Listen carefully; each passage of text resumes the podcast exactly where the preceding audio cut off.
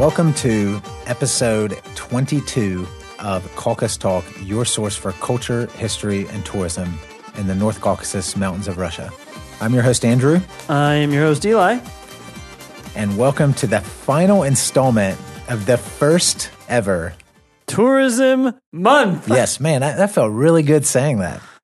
I almost said first annual. You never know. It's sort of the end of an era. It's sort of a bittersweet parting. Well, are we going out with a bang or with a fizzle? Going out with a bang, like always. Going in with a bang and out with a bang. So, you know, this has been really fun. Hopefully, listeners, this has been helpful for you. Just kind of hearing more about, you know, what cool things are there to do here, places to see in the North Caucasus, and hearing from people other than me and Eli. So, you know, we're not just completely bald-faced lying to you every episode, that it really is beautiful and just a unique place. This is our final episode, like I said, and we're going to bring in an outsider here, actually never been to the North Caucasus, but really somebody who's going to help us understand more about kind of the industry of tourism, the concept of tourism. And more than that, or along with that, I would say this is someone who's got a real heart for people, he's not just a numbers and dollars and cents guy. Yeah, not just like a snaky businessman. Yeah, and not just tourism as a business. I mean, I think this guy sees it really as a calling and something that should benefit people on all sides of the equation. That's right. Yeah, and even for me, hopefully most of you just heard our release where Josh and I were talking about the tour company we've launched, Beyond Red Square. That was the one I introduced. Yeah, that Eli introduced to the world. But even for me, like, that's something I've been learning about more, like, what is tourism? Why is it good? You know, and that's what our guest is going to talk about. Before we get into that, I love quizzing Eli. Oh, yeah. I haven't quizzed Eli in a while. I'm ready. So I did a little research. What are some of the either top visited places in the world by tourists, and also like countries in the world that benefit the most from tourism as far as their GDP, their gross domestic product, their economies. So let's look at first the top most visited countries from last year. Countries? 2016 or 17, yeah, in the world. France. What do you think are the top five? France. Just give me your top five. All right. Now you're going to help me out on the way at all. Okay, it's cool. France. I think the top five visited countries include France. What's your first one again? I'm going to go with France. I'm going to go with the U.S. I'm going to go with Italy. Since I'm on a limb here, a little bit on a limb, but I'm going to say Thailand. Okay. And there's a lot I want it to be, but I'm going to say fifth. The veins are bursting in his forehead, listeners. Mexico. In case you were wondering. Good guesses. Good guesses. You just fell off the limb that you're the proverbial limb. No, you started strong. France. So how about I'll start with 5-1. Number five last year with 57 million visitors. Over 57 million was Italy. Okay. So good job. That's five. Wow. Number four was China. See? All right. I'm thinking like an American here. There's probably a lot of people who visit China. Of course, 59 million last year. About that'd be a lot. So China was representing Asia. The United States was third, 72 million visitors. Man, tourists, and you got that. So good job. Mexico's not in the top five. This was kind of the surprise, but Spain was second. I thought about 82 million. Spain, but that is surprising. Yeah. And then.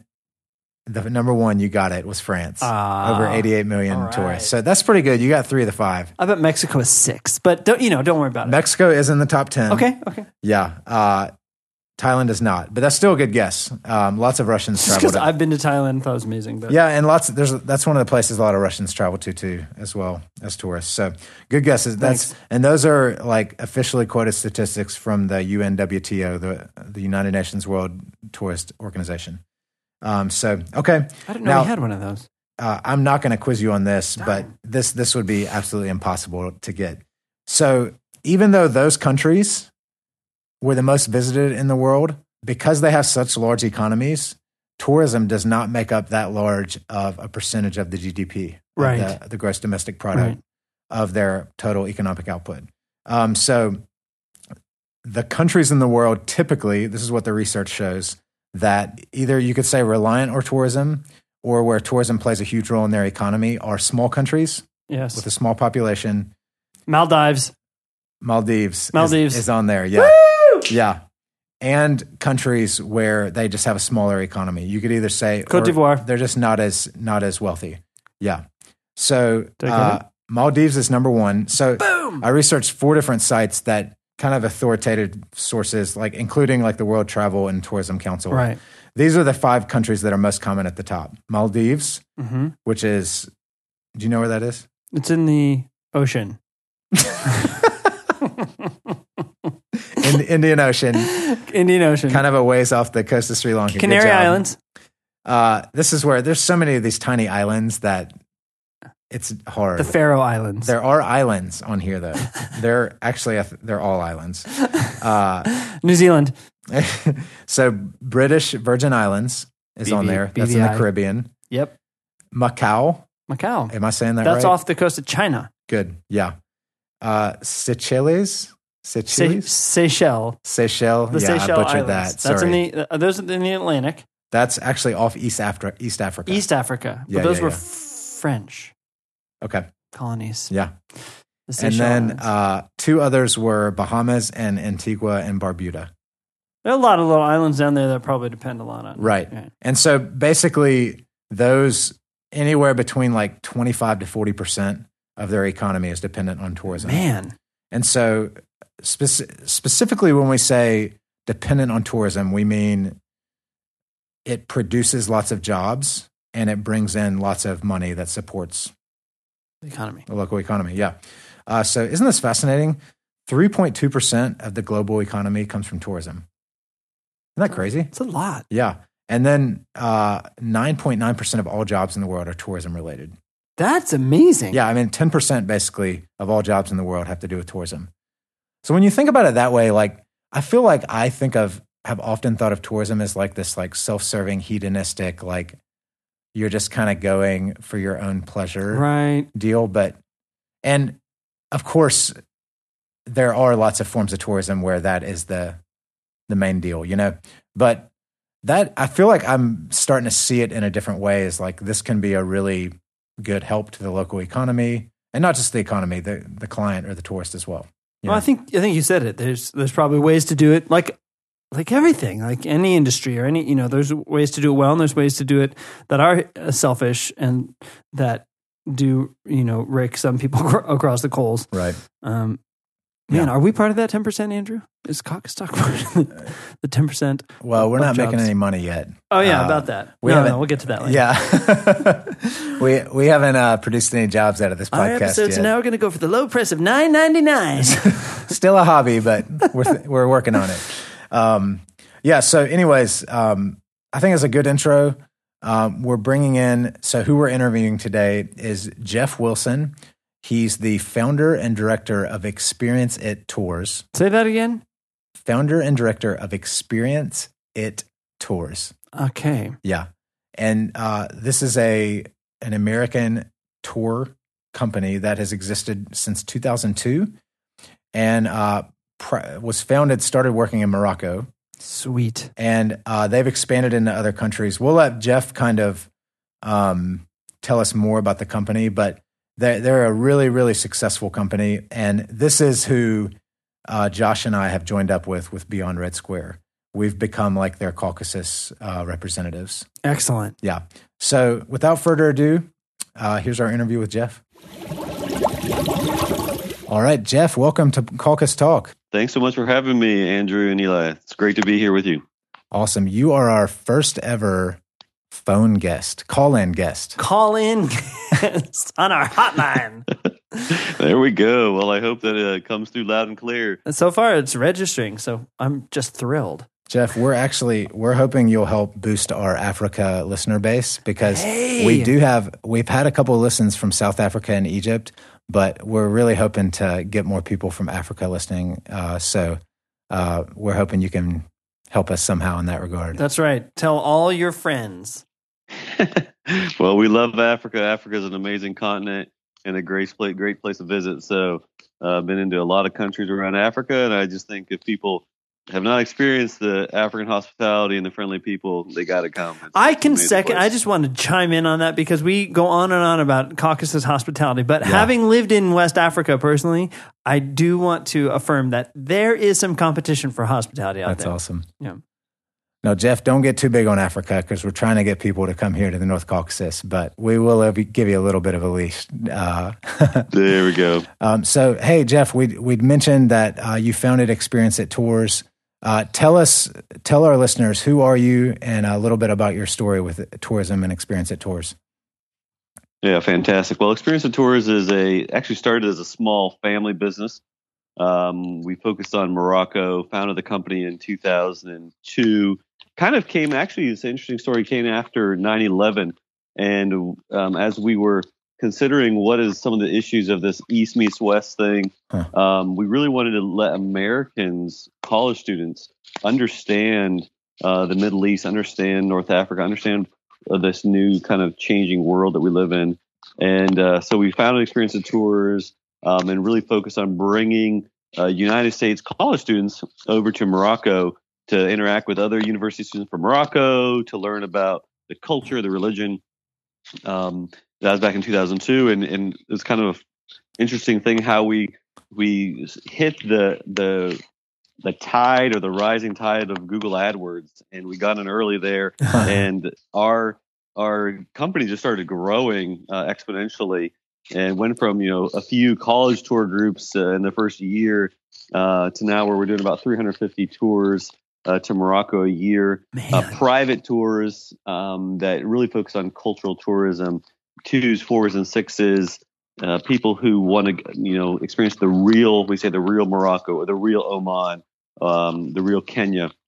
They're looking not just to go travel and go to some destination, but they really want to understand, experience it, and get to know the people, culture, and so, we really, kind of pride ourselves on what we say hassle-free custom design tours. And so it's been quite a journey for us. The company's grown to multiple 12 employees now, and employees in the States and in Morocco and Oman and Libya and around the world. But it's been a fun ride, and we are looking forward to some other destinations soon. Andrew, I can see why you wanted to hook up with these guys. Yeah, it's like he knows what he's doing or something. And exactly what you guys with Beyond Red Square want to do. So you make a really good point from the beginning, Jeff. First of all, that's really incredible to hear. I didn't even know really the full history, kind of how it started with college students. So what you're saying is tourism doesn't just have to be about seeing beautiful places, but you can really leverage kind of the industry or platform or vocation or whatever you want to say of tourism to facilitate kind of these greater things, such as like cultural exchange, mutual understanding, et cetera.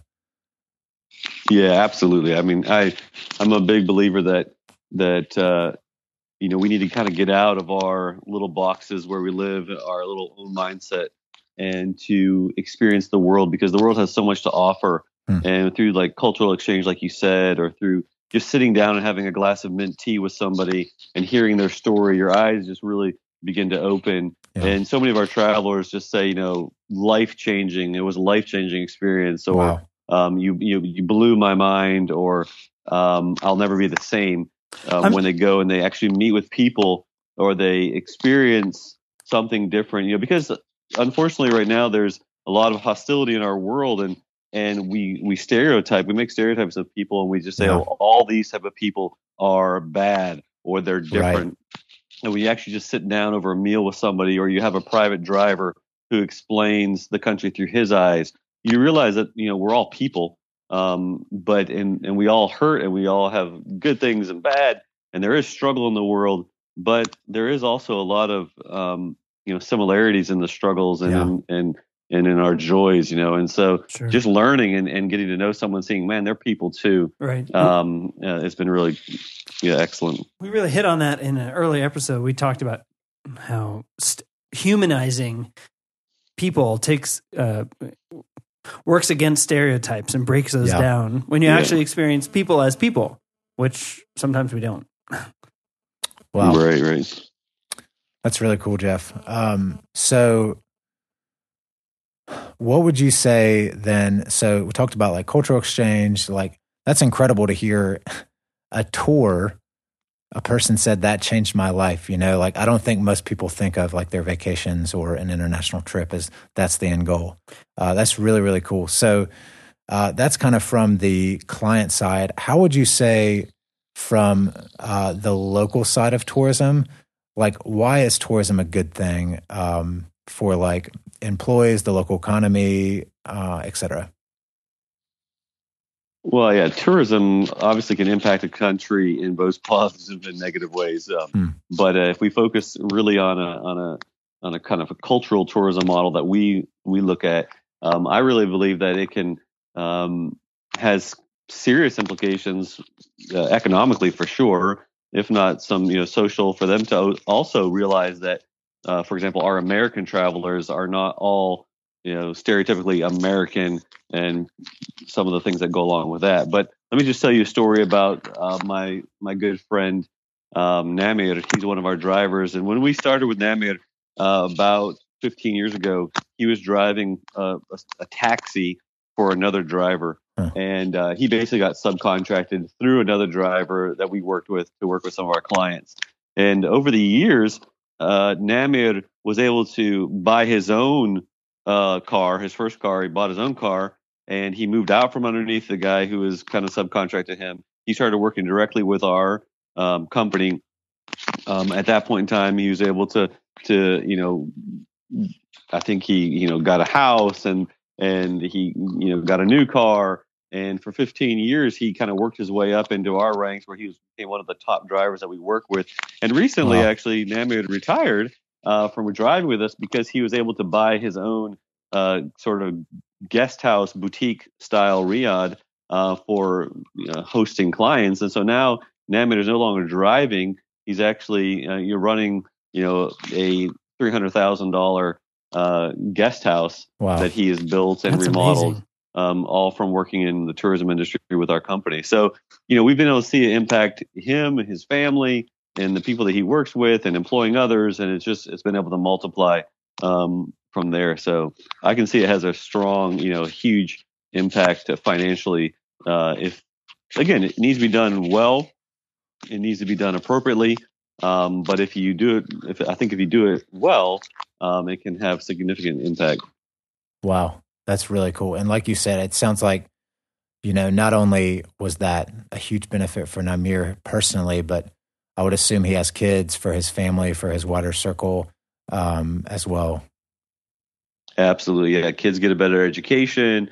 They can go into private schooling or whatever. And so you can see hopefully the future impact where they, the kids are benefiting from that. And hopefully their lives are changed.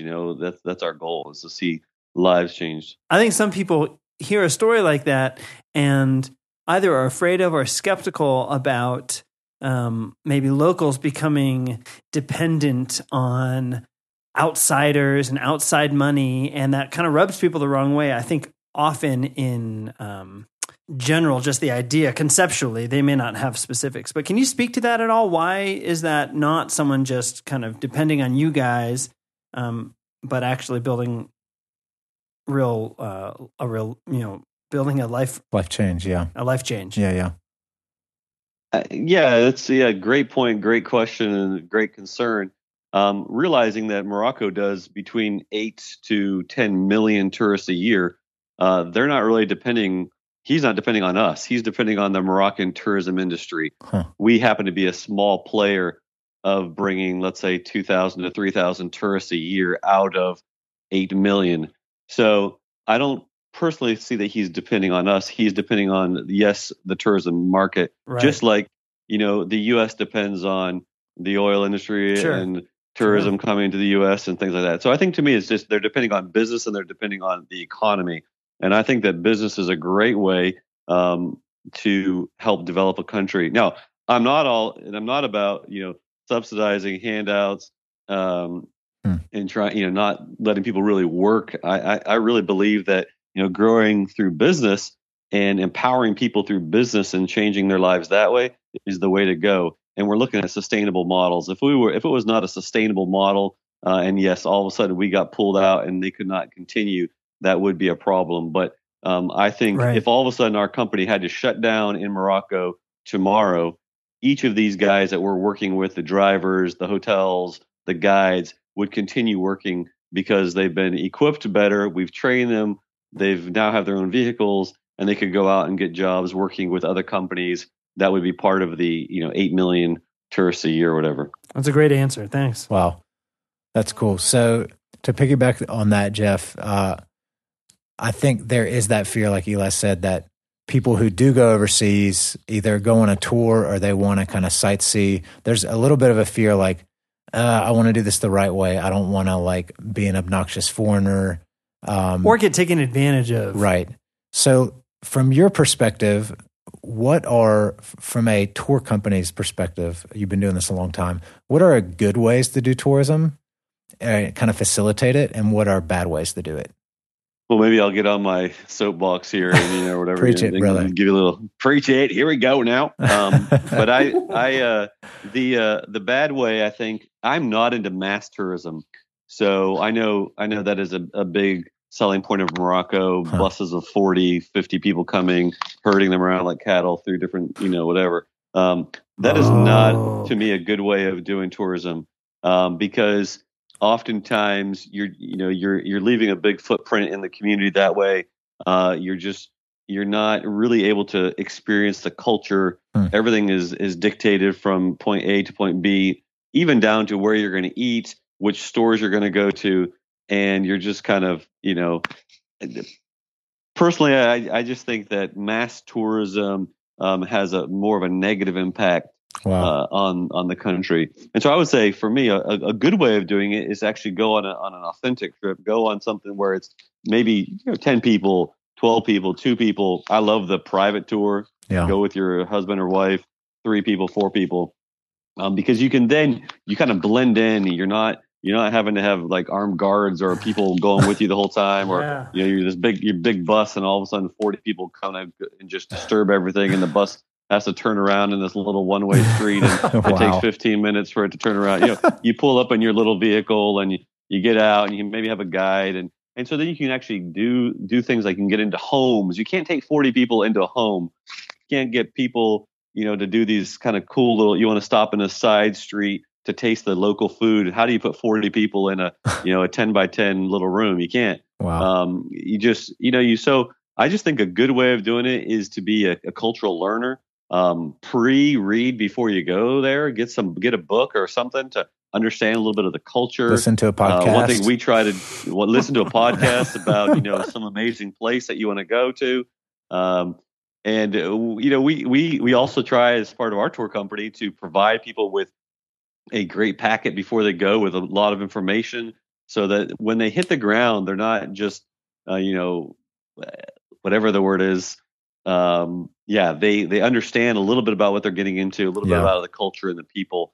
And so I think that's the one way. If you're traveling by yourself and you're not with a tour company, I would say then take some time to understand the culture before you get there. As simple as the way you dress. A great story is I was, we had a tour group that was there, and some of the ladies were actually sitting at a square, and they're just sitting there drinking some, drink.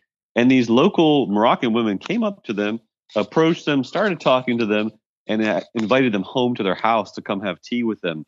Cool. And at the end of the discussion, the ladies asked them, "Well, why did you invite us home with you?" And they said, "We've seen the way all the other tourists are dressed." Wow. And we saw that you guys were dressed culturally appropriate, and we respected the way you dress and the way you respected our culture with the way you dressed. They were wearing long sleeves and long skirts, and unlike the French tourists that were wearing the bikini straps and the short shorts and stuff, and so they welcomed them actually home. Wow. And could actually had a fun time together and shared a meal just because of a cultural appropriate dress. I really want to affirm that. I think that is really key, because doing a little doing a little pre-reading, not only is it something that I think as, I'm going to go on a limb, but say, I think as Americans in general, traveling the world, we tend to be really weak at that, at really trying to get on, you know, an insider's understanding of what's going on. But for me, and I mean, I used to lead student groups overseas too, Jeff, when we would do some research ahead of time, read some history, and then you get into a personal situation. Some of the most gratifying moments for me was when someone's personal life and their story ties in with this larger picture that you're starting to put together. And all of a sudden you have such a deep, like, heart level appreciation for what's going on that, that really transcends your own personal experience that day. Wow. That was deep. Yeah. He does that. He's good at that. That's right. Pay me the I agree. Bucks. Yeah, man. That's really awesome. And even like, that story, Jeff, is so good because I think on the one hand, people do fear maybe like, I don't want to do something that would be offensive. But when you have, like those ladies had done some preparation and I mean, they couldn't have even manufactured that situation, but what the simple thing of how they dressed, it really showed honor to those local ladies to the point that they invited them into their home. You know, that's really, really cool. Yeah, that's right. Cool. Yeah. Good stuff. So we'll let you do a little pitch here for in general why a company like Experience It Tours is good to use, and then you can even pitch Experience It Tours. So you've been doing this 15 years. Obviously, you're not a fan of the mass tourism, and this might even be new to people hearing. There's kind of this thing of like private, authentic cultural tours for 2 to 4 or 6 people. Why is choosing a tour like that in a company like Experience It Tours the best way to kind of facilitate your tour or trip? Well, to me, it's a no-brainer because, you know, most people who are looking to travel to Morocco or travel to, I would say, the Northern Caucasus or some other place around the world that's a little more, it's not, you know, a little off the beaten path maybe. They love to travel, but they're a little uncomfortable knowing how to do it and how to do it well. And so they're looking for a little bit of help. And so when you take a company like Experience It Tours, we are actually on the ground. So what makes the huge difference for us and what, you know, we would say our unique value is that we live on the ground in the countries that we work in. We have people who speak the language. All of our drivers that we use are handpicked. I've interviewed all of them, almost all of them, or my other guys, my American teammates there. Business team guys have interviewed the drivers, and so we know them, and these are friends of ours, and they are the face of our company, and we try to give the clients an authentic experience because the tendency is to just try to, you know, move them around the tourism circuit and to take them to the riads and the hotels and the restaurants, and to kind of get the money out of them. Where we want our clients to really experience the culture, really experience the people, experience the real food of Morocco. And so do it using a private company to get a private, authentic tour. I believe you're just going to get a better experience. Yes, you could go on your own. And there's a lot of individual travelers who have amazing experiences by themselves. And that's a great way to travel. If you're confident, if you can get around, like in Morocco, if you have some French, whatever. But if you don't speak the language and, you know, you're not confident of doing it, all alone, having a company that really, truly understands the culture and the people and the country because they lived there. They've lived on the ground. That is huge value. And, you know, we're actually having to stop selling tours. Like we stopped selling tours in March and April and early May because we cannot handle the capacity of the number of people who want our type of tours. Wow. And instead of just bringing more tourism, mass tourism, we'd rather tell people, no, we can't take any more because we want to have a high quality service and product than to just keep increasing. Oh, let's take more drivers and more hotels. Well, if we haven't seen them and we haven't actually, you know, picked them and interviewed them, compromise the product. We'll compromise the product. So, I hope that's what we do in every country that we work in. And, you know, we're excited. Experience Tours is excited to be, you know, working along with Beyond Red Square there in the North Caucasus, and you know, you guys live on the ground there, and so same model that we've done in Morocco. We're looking to do it in that area. And I know it's going to be fantastic, and people are really going to be able to experience the true, region that you guys work in. That's awesome. Now, we are not at the point yet where we're turning people away because we have people banging down the doors, but it's coming. With Experience It Tours' help and Jeff's help, we hope to get there one day soon. That's really, really cool, Jeff. So real quick, and we'll wrap up. You mentioned a couple other countries. Where is Experience It Tours facilitating these kind of really cool, authentic cultural experiences? And if people are interested, how can they connect with you guys? Yeah, we our main focus has been Morocco. They can check us out on experienceitours.com. If they are, more high-end luxury clients, we run a website, moroccotours.org. Okay. Both of those focus on Morocco, but we are also going to Oman, the Sultan of Oman, which is new as of last year. We've launched that. And their website is experienceitoman.com. Okay. And they can check that out. We do some stuff in Kenya, and we're looking, with you guys getting launched there. So cool. Again, we're not the cheapest on the block. I tell that to people up front. People contact us and say, "Whoa, you're not cheap," But what we've come to realize that is that you can either go cheap and do it yourself, and in a sense you may get what you pay for. Or you can, go with that value of what we offer. And we realize that what we offer by, 15 years of living in North Africa and, handpicking these things is worth value to people. And like I said, people are willing to pay for it, and they truly see that it's valuable and worth every penny. I mean, for the American, it's like the, the farmer's market. You pay a little premium if you live in a city. I guess people who live in the country are like, why would you pay premium? They got the farm. But you go to farmers market, it's home raised, it's small batch, and it's better. Huh? Yeah, it's organic. Well, that Jeff, that picture alone of the bus of 40 tourists getting stuck on a side street for 15 minutes makes me never want to do a tour like that in my life. Yeah, I'm sold. So. That's really great.